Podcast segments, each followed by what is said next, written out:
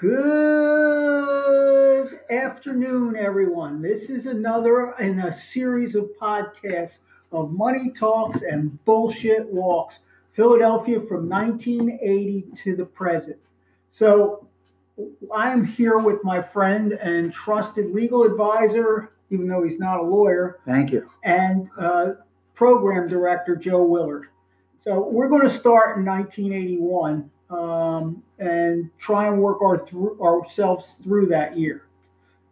Uh, by 1981, uh, it became clear that the legacy of Frank Rizzo, uh, as his eight years as mayor and God knows how many years as the police commissioner uh, prior to becoming mayor, was simply not going to go away with the wave of the hand. Um, the public schools were uh, not only broke, they were broken, and of course, 25 of the percent of the citizens were so poor they couldn't pay attention. Well, that was almost clever. Green was mayor. What happened with him? Uh, well, the perception that his election would help unify the city, uh, which was badly split culturally, politically, and fundamentally in most aspects, didn't go away when Green took the oath. Uh, why not? Well, as I may have mentioned earlier, it still bears repeating. The city was in desperate financial times. Uh, the situation made it nearly impossible for Green to put forth any of his plans because he had campaigned on uh, because they just didn't have any money, and the administration, led by Green, uh, had to find a way out of the financial uh, mess and keep the city from declaring bankruptcy. Well, New York did, right? Yeah, I remember. Uh, well, when New York asked for help from the federal government, I think it was President Ford said words to the effect of "go to hell." Yeah, that was in the '70s, around the time Lake Erie caught on fire. Yeah, fun times, the '70s. Yeah, Pete, Lake Erie. That was what? '69. Yeah. So we're we're getting way back. But back to Bill Green in 1981. Uh, so Green was trying to find ways to balance the budget. You know, by law, the city has to have a balanced budget each year. And so Green was forced to uh, almost immediately and forced himself into a confrontation with the people who helped him get elected, uh, which in a large part were the city unions. And uh, almost immediately, he began to fight with the city unions and the teachers' union over uh, cuts to the budget, which he had uh, proposed. And, and, the, and the cuts were pretty dramatic, uh, but they again were used to balance the budget. Um, on top of this, um, almost immediately, there was a strike, a, a teacher strike, which lasted 21 days. Green demanded that the school board fire 3,500 employees of the school district. Huh, nice guy. Didn't he want to do something more? Well, yeah, prior to Green taking office, there had been a new contract between the city and the teachers union, and Green wanted the teachers to give up the pay raises that had been pre- previously negotiated. Things got so bad, uh, they were talking about a general st- strike and that was almost called. Yeah, uh, they do that uh, in Europe all the time. Yeah, well, that's your. I will leave that alone. Um, by all accounts, Green was a good politician, but I don't think he ever had to govern anything more than the 33rd Ward. So, as I like to say, it's one thing to run, it's another to rule. Catchy. Uh, in 1981, another thing was sort of bubbling up, and that was a group of young black politicians who uh, began to rise in uh, in sort of a, a fashion that, that, people began to take them seriously, and they they they wanted to assert themselves in the political uh, world. Uh, remember, 81, Philadelphia, the city had never had a black mayor and the young black political class had never had much of a chance to have their ideas be given given a hearing, so to speak, uh, about their ideas or programs that they wanted to see put in into action. Uh, Green, in fact, had won the Democratic Party uh, nomination for mayor. Uh, he beat a guy by the name of Charlie Bowser, Charles Bowser. I think I voted for Charlie Bowser. Is that right? Yeah. You, were you old enough to vote in 1981? This is Philadelphia, isn't it? Yeah. So how many Yeah, times I'm did sure. you it? I'm sure I did. Anyway, Bauer, Bowser um, is someone uh, that most people have largely forgotten. In 75, which of course is prior to this, he had run as a third party candidate for mayor against Rizzo. And the name of that party was the Philadelphia Party. Isn't that a song? uh, well, Philadelphia Freedom. Anyway, uh, Charlie Bowser, he, he was a forerunner uh, for the rising black political class in 1981. Well, who were these people? Uh, Anthony Williams, right? Mm, Well, no, Tony, uh, his, Tony was Tony or is Tony, but his father, Hardy Williams, he was a state representative from West Philly, and he was trying, he was assert, not trying, he was asserting himself. Um, another individual from West Philly was, uh, and he became a councilman and later a uh, a uh, a congressman uh, was a guy by the name of Lucien Blackwell, and I believe Lucien was the ward leader for the 46th ward, uh, which constitute constitute one of the three major wards that had people who belonged to the rising black class or political class. Another uh, power and power rising force was a woman named Falaka Fattah or Sister Fattah. Fattah was she was one of the earliest activi- activists in, in youth violence. She had a son named Chaka uh, Fattah, and he became a state rep. And uh, later on, as he progressed through um, the, the legislative world or political world, uh, he was a member of the United States Congress for five terms, which roughly 10 years. Uh, that was until recently, and he was a congressman and he was indicted by the feds and convicted on charges, I think, of bribery. Anyway, he got 10 years. Yeah, that's a pretty long sentence for bribery. Yeah, it is, but that's what happens when you take a trial. Uh, oh, yeah, I, I forgot to mention uh, Chaka's son, uh, who I think is the third, but everyone knows him as Chip. He got a two year sentence for some sort of scheme that had, had nothing to do with his father's uh, bribery conviction. Peter, you uh, keep digressing. What in the world does any of this crap have to do with the rising black politicians in 81? Nothing except for Chaka Fattah got his start in government as a young employee in the city of Philadelphia's Commerce Department under, drumroll please, Bill Green. Is this an episode of Finding Your Roots? Uh, uh, so, to put it all in context, the rising political class, we have to look at the rising class in basically three separate areas in Philadelphia. Uh, there was Northwest Philly, which is Mount Airy, which you sit in right now, Oak Lane, Germantown, um, and uh, their their I guess leader or the, their main person who ran was uh, Bill Gray III. Um, Bill's father was a well-respected pastor, and uh, Congressman Gray. Uh, uh, he Was the pastor there, right? he no he he was a well-respected pastor Mhm. and gray also was a pastor at bright hope baptist church uh, which really sort of constituted his political base which was more towards north philly but it, it sort of he sort of spread out into that but gray's uh, philadelphia office manager was a woman by the name of marian tasco uh, jerry mondesire who was sort of gray's top strategist uh, Mondesire, uh, he went on to become the president of the local NAACP. Uh, uh, he, along with a man named Sam Katz, yes, that's Sam Katz. We'll get to him. Uh, just threw Katz's name out there, he got your attention. Oh yeah, full disclosure, I was a member of Gray's original Washington office. Uh, both Gray and Mondesire, of course, uh, have passed away. But uh, they left a legacy uh, of other people who became elected uh, to various uh, offices in the city, mo- mostly city council, but some for city, city rep.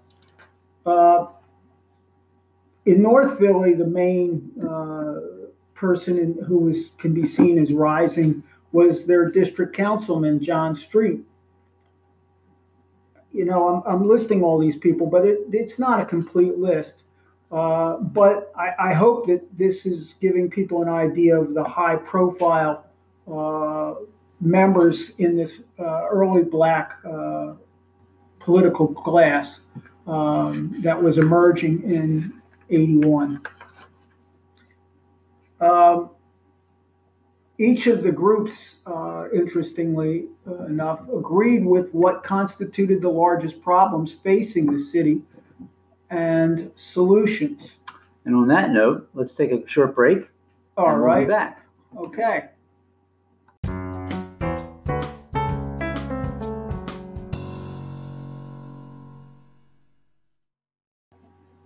Okay, we're back here. Hey, this is Joe. Well, uh, Pete, um, if they more or less agreed on the major issues, which I gather to be poverty in schools and a more representative government, why were they at war with each other?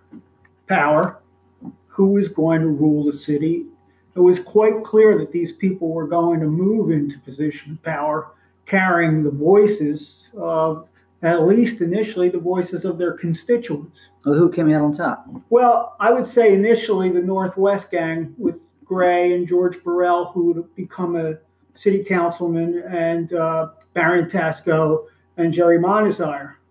Um, but over the course of time, uh, each group or section of the city uh, got to be leaders of the city. Uh, as an aside, I would say, without fear of contradiction, that about 75% of uh, the elected judges, municipal court and or common pleas court from 1981 through today owe their elections to individuals or their proteges who made up the rising black political class of the early 80s. Uh, and we're going to just choose 1981 as a, uh, a jumping off jumping off point. Mm-hmm. Where does uh, Wilson Goode fit in? Um, you didn't mention him or his association with these groups.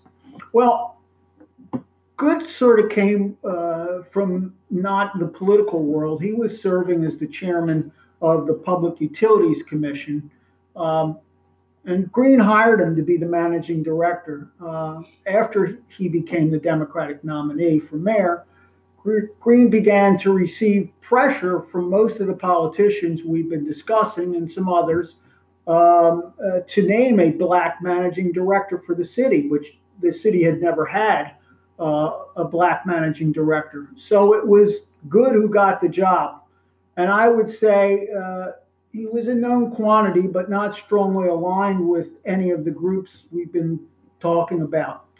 Uh, in 84, uh, Green had had enough and did not run for election. Uh, and Goode ran and ultimately became the first black mayor. And believe me, we will talk a great deal about Goode's two year, two terms as mayor. Okay, so um, who's who now, and where did they come from? I mean, I've heard plenty of the names thrown out in conversation. Just give a quick run through. Um, you know, that's you. Oh, uh, well, as you know, there have been and are plenty of black politicians that have made their made their you know they made their own way without being really uh, terribly involved with uh, the factions that we've sort of divvied up. Uh, again, Gray's Northwest Group began now. Congressman Dwight Evans, Councilwoman Marian Tasco, which and she had a huge impact on the voters in Oak Lane and uh, Germantown in the Northwest. And she begat Councilwomen Cindy Bass and Shirley, Cherelle Parker. Um, John Street was uh, had his uh, coalition as well, and um, I would say he begat uh, President of Council Darrell Clarke, among others. And we briefly spoke about Hardy Williams, and he literally begat his son Anthony Tony Williams, who's a state senator and a former candidate for mayor. Um, he lost to uh, Jim Kenney back in the uh, primary of, let's see, uh, 2005. No, no, no. Two, uh, he got reelected 16. No, 17. 18. No, he, he was real. Yeah, 18. 19. He just got reelected 19 Yeah. to 2016. Yeah, 2016. There's a lot of math going on here, and and it's math. probably wrong, but you know, you can, you know, it's a take-home test. Um, anyway, uh, Tony lost um, to Jim Kenney, and uh, I think Lucien Blackwell, uh, prior to his death, had become a uh, a uh, congressman from West Philly uh, for what, uh, in essence, was Gray's old congressional seat. Anyway, he begat his wife, Jannie Blackwell, who we may have mentioned earlier. And he talked about judges being elected. Um, and she was a prime mover in the election of many judges in this city. Um, Joe, do you have time for an urban legend? Uh, sure. Goes Yeah, we got time. all right. Uh, the, the legend has Jannie uh, at her best on election day or just prior to it. Uh, are you familiar with the term wham, Yeah, that's at uh, that's that's actually a Scottish band, isn't it? Scottish band, Irish, whatever? It was- they're from across the pond. That definitely. And it, we are talking on, uh, I might point out, on St. Patrick's Day. That's right. And so you came here. Sober. I did. Not a drop. Wow, These are dark times. they are. Uh, how's Brexit going? Brexit. Oh yeah, it's just wonderful. Um, all right. Joe, uh, how about the term street money? Can you sort of give us a shorthand for that? Uh, if I remember right, that's what committee people get on the day of election to work the polls. Mm, To pay for coffee and donuts, Donuts. Donuts are expensive, and, and, and pizza for lunch. and pizza for lunch. And where does that money come from in general? I have no idea, Pete. I- Okay. And I don't want to know. All right. But it would could uh, at the end come from your ward leader. Maybe if I knew who that was. Well, we won't get into that. Thank God for that. Um, but a quick story uh, involving Wham, which is walking around money for uh, for those who you don't who don't know, or street money. Anyway, uh, the legend has it that to get uh, Jannie Blackwell's support on election day, a candidate would make a contribution uh, to the 46th Ward Democratic Committee. Uh, since it's Jannie, uh, she was the ward leader of the war, of this 46th ward. Um, I think she still is, but we can check that. Uh, and in, in exchange uh, for the contributions, which, as Joe alluded to, that's how they would pay their workers and food and things like that. Uh, Jannie would put the your name being the council, uh, being the uh, candidate for either municipal court or uh, common pleas court on a sample ballot, uh, which the committeemen would give to voters on their way to on their way in to vote. That's you know typical hard-earned, tough way to to get people to vote for your com- Political education, right? They're educating the voters. Exactly. So the sample ballot, particularly the ones that endorsed candidates for judge, that was important because the candidates for judges, candidates for judges, as a matter of fact, in Pennsylvania, not just Philly, are, are basically pro- prohibited from advertising their candidacy. Uh, and that's resulting because people uh, at higher levels believe that if judges are going to be elected, they shouldn't be able to walk Mhm. around and say they think this law is good or that law is bad and they would overturn this law. They're supposed to be uh, neutral, like an umpire calling balls and strikes. So, with that in mind, judicial candidates cannot campaign uh, very much other than to get their name out. Um, so, this money from the judicial candidates uh, is pretty big uh, because most people don't know who these candidates are. And so, in return for the endorsement, uh, the candidates would make a contribution to the ward, as I explained.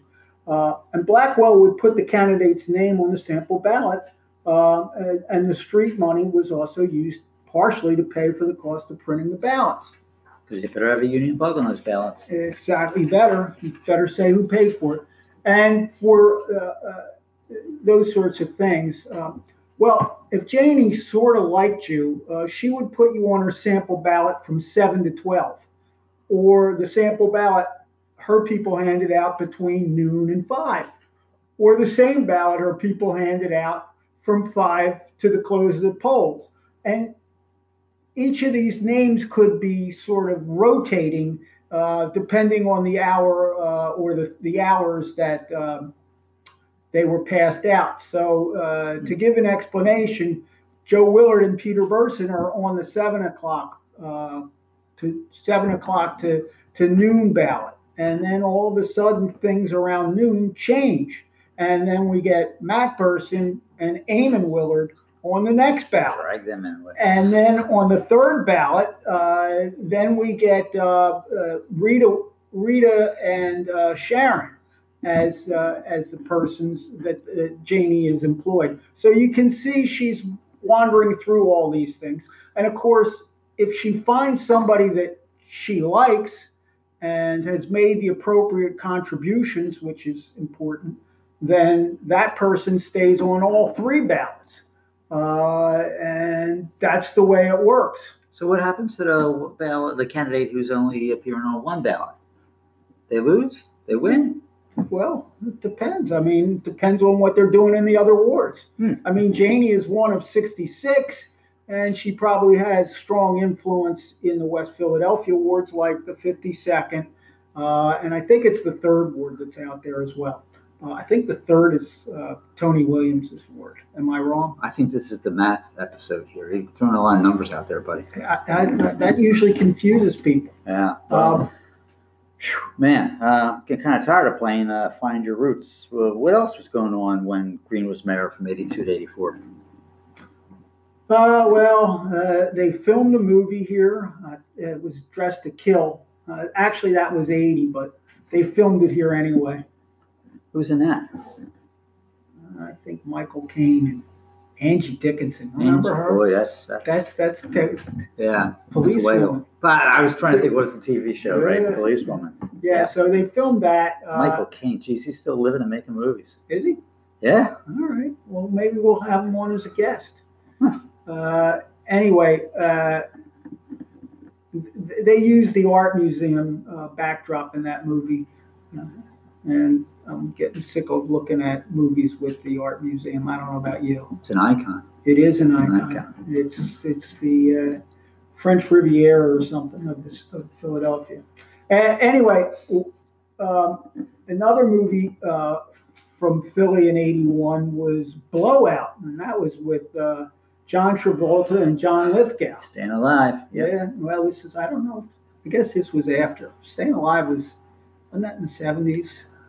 Disco time. I, I, I think it was in the yeah, '70s. hopefully Punk killed that. Yeah. Uh, well, I guess it did, but you know that that uh, you know that had the Bee Gees, and that was that was seventies all over. Anyway, um, that was filmed uh, all over the place. Really, they filmed it on at 30th Street. I don't think they filmed it inside, but I think they filmed it on the bridge, that 30th Street bridge. Um, and they filmed some of it at Penn's Landing at the Seaport Museum. Have you ever been to that? The Seaport Museum? Nobody ever goes there. It's too expensive. Oh, I never been there. Yeah. Uh, now I know why. Yeah. Sports. What's happened in sports? Uh, well, it was sort of a good and bad year. Um, the Eagles made the playoffs and they lost to, drum roll please, the Cowboys. Drum. And, and so people want to know about our love affair with Dallas. Well, I, you know, it goes back a little further, but you can really put it into 80, 81 is when we really cemented our total hatred of, of the Dallas franchise.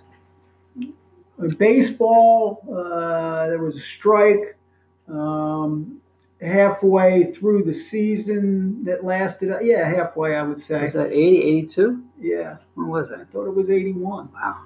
We're talking about 81. Maybe it was 82. 81. Anyway, well, it'll it, it's got to be 81 now. Um, uh, the in fact, the owners uh, tried to bring in replacement players. Uh, I think scabs is what they would call.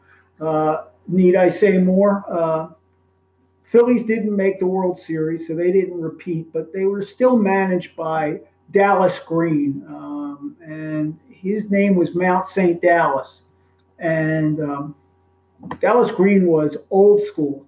He was not afraid to tell a player in a loud and graphic terms it, in front of all his teammates his thought on one thing or another. Yeah, he, he would be a manager in today's sports. Uh, the, uh, no, he's, he's no Gabe Kapler. Let's That's just put sure. it that way. Um, and of course, the Sixers lost to the Celtics in seven Ugh. to seven. Uh, they, I'm sure Joe remembers. Uh, they yeah, blew three games to one lead. Um, not us, but a lot of other people call that series one of the best of all time. Not us, that's for And sure. again, this is where these hated rivals. Well, maybe we hated the Celtics a little bit before that, but '81 was sort of a year where it all came uh, to a, uh, a a head, so to speak. You know, losing to the Celtics and the Cowboys in the playoffs in the same year. I don't know. I like soccer. Didn't we have a soccer team back then? Yeah, the Atoms, but that was in the 70s. They went bankrupt, just like the rest of us. So that ends another great moment in the money talks and bullshit walks. Philadelphia from 1980 to present. Thanks for joining us.